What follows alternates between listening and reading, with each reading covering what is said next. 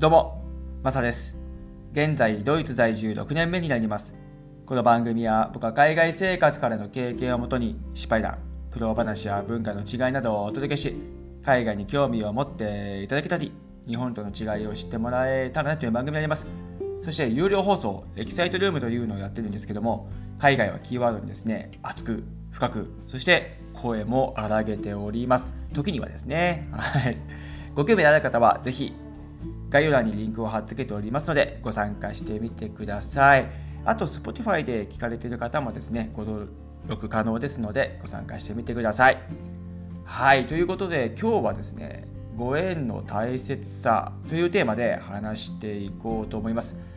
先週末からちょっとですねノイス・デュッセルドルフを出てですね僕の友達とかに会いに行ってるんですけども先週末はフランクフルト、そして今週の頭はですね、ベルリンに行ってきてですね、いろいろこう飲んだりとか話したりとかですね、してきたわけなんですけども、その移動中にですね、ちょっと思ったことがありまして、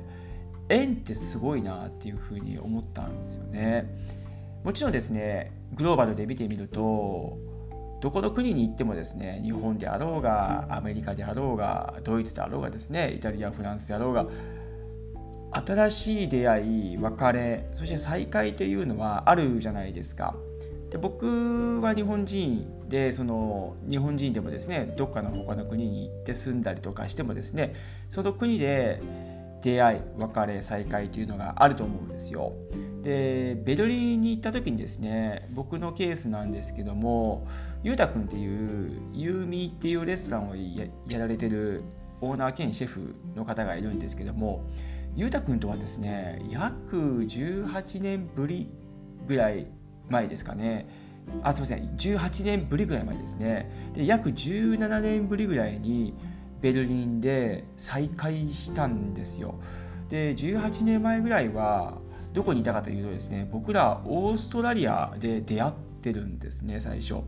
でそのオーストラリアでもまたマイナーな地区でですねガトンという地区がありましてでそこはですね特にファームがすごく有名な場所で僕はそこで約5ヶ月半年ぐらいだったかな働いたんですけども何をしてたかというとですねキャベツとかブロッコリーとかレタスとかのピッキングと言われるもので直接ファームに行ってですねカットしてでそれをトラックかなんかにこう乗してですねそういう作業をしてたんですよ。でそこでですねこう日本人の人もちょっといたんですけどもその数少ない日本人の中の一人がですねゆうたくんがいてですねで要するにそこで働くことによってですね4ヶ月ぐらいだったかなセカンドビザが取れるチャンスがあるんですね。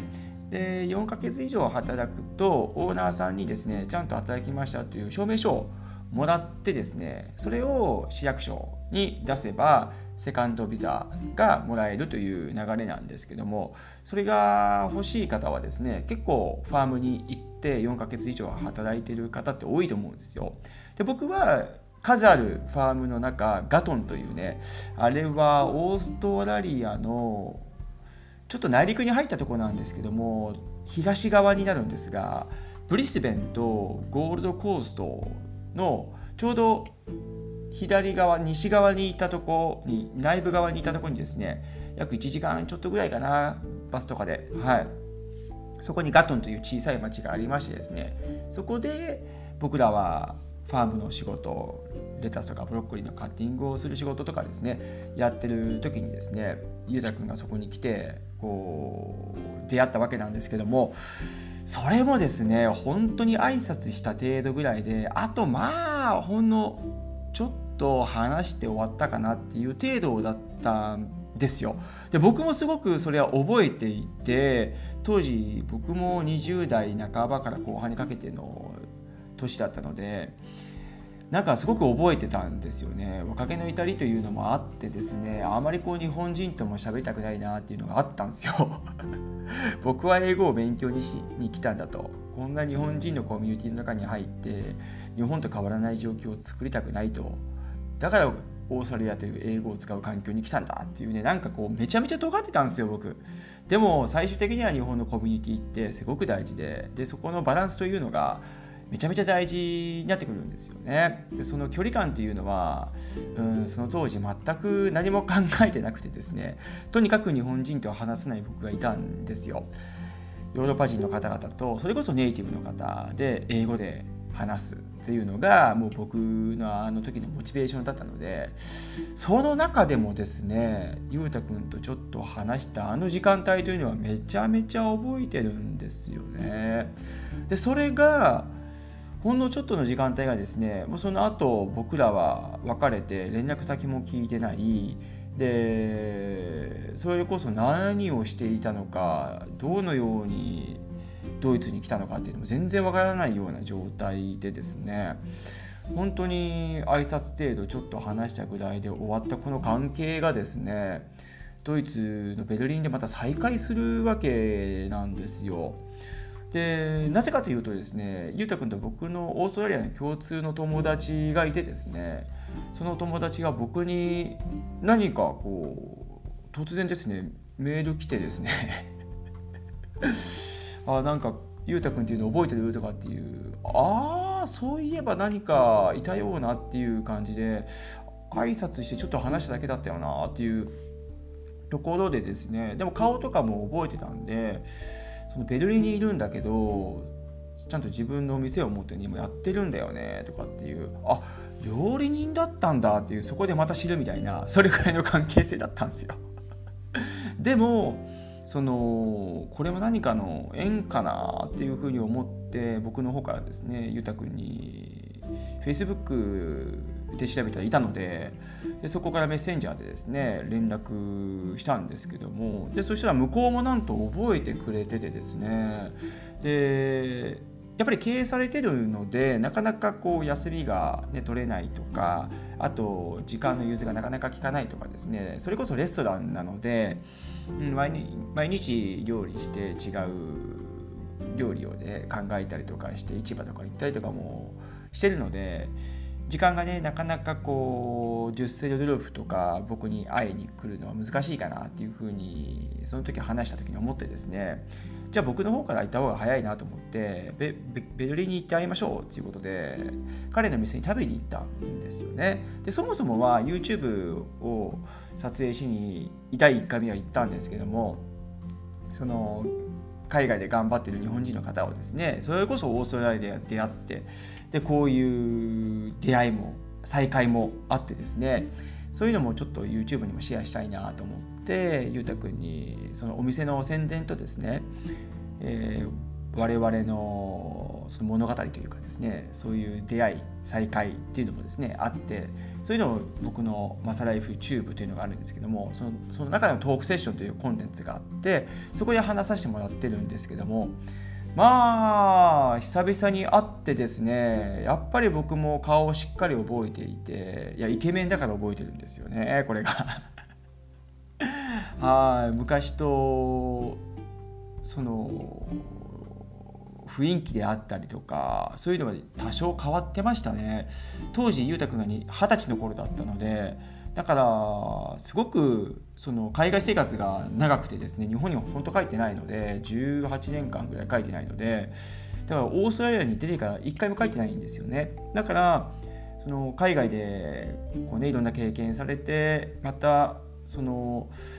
いろんなこう経験していく中で人として成長した部分もあると思いますし落ち着きも出たと思いますしそして何より自分に自信を持ってたというところがあると思うんですよね。自信を持てたからこそそういう落ち着きだとか、うん、自分の考え方とかですねそういうのが固まってきたんじゃないかなというふうに思ってですねその二十歳の頃本当に話さなかったですけども僕が今この年になってですねそのゆうたくんと話した時にまたなんかこう違った話題とかでいろいろ盛り上がったりとかしたんですけどもいやこれもまたね本当に縁だなっていうふうに思いますね。うん、でそれこそゆうたくんの話ばっかりじゃないですけども彼の料理を食べた時にいやこれもまた感動してですねもう僕は4回弓の方行ってるんですけどもさっき言った通りですね春夏秋冬という季節をですねその季節季節の旬な食べ物をですね味わさせてもらいながらですねそれぐらい彼の料理の虜になっていると大ファンというところなんですけどもそうなんですね。もうあの再会がなければ多分今の関係も築けてないですしうんそれこそもうそのまま知らないまま終わってたかなというふうに思うんですが本当に共通の友達が連絡してきてくれたことは感謝ですしね。またこうやって再会したのもオーストラリア行ってよかったなっていうふうに、うん、思える時間帯でもあったんですよね。なので、ゆうたくんだけではなくてですね、他の、例えば女性ドルフのロバンのオーナー、まこっちゃんもですね、こっちで知り合って、で、彼のツイッターを見てですね、僕が、特セッションいかがですかと。いうふうに依頼させてもらって、そこからすごく仲良くなってですね、今ではもう朝の4時まで飲むような仲になりましてですね、もうこれもやっぱり、一つの縁だなというふうに思いますね。うんこうやって海外でもですねこういった縁がいっぱいあってですね出会い別れ再会というのはどの国にもあると思うんですけどもそれがまたつながってこういったご縁があってで仲良くさせていただいて今はもうネットのね社会でもあるのでどこ行ってもな何かしらつながれる環境というのがあるのでこういったご縁もですねどこの国に行こうがもっともっと大切にしていきたいなというふうに思いますね。はい今日はご縁の大切さというテーマで話させてもらいましたけどもその出会っただけっていうとこで終わったとしてもですね、うん、何かしらどっかで線がつながってそのご縁の点と点がですねつながる時っていやーすごいなーっていうふうに思いますね、うん、今回改めてそういうふうにですねこう感じた部分があったので、はい、シェアをさせてもらいました。何かの参考になれば幸いです。はい今日はどうもありがとうございました。それでは素敵な一日をお過ごしください。ではまた次回の放送で。チャオ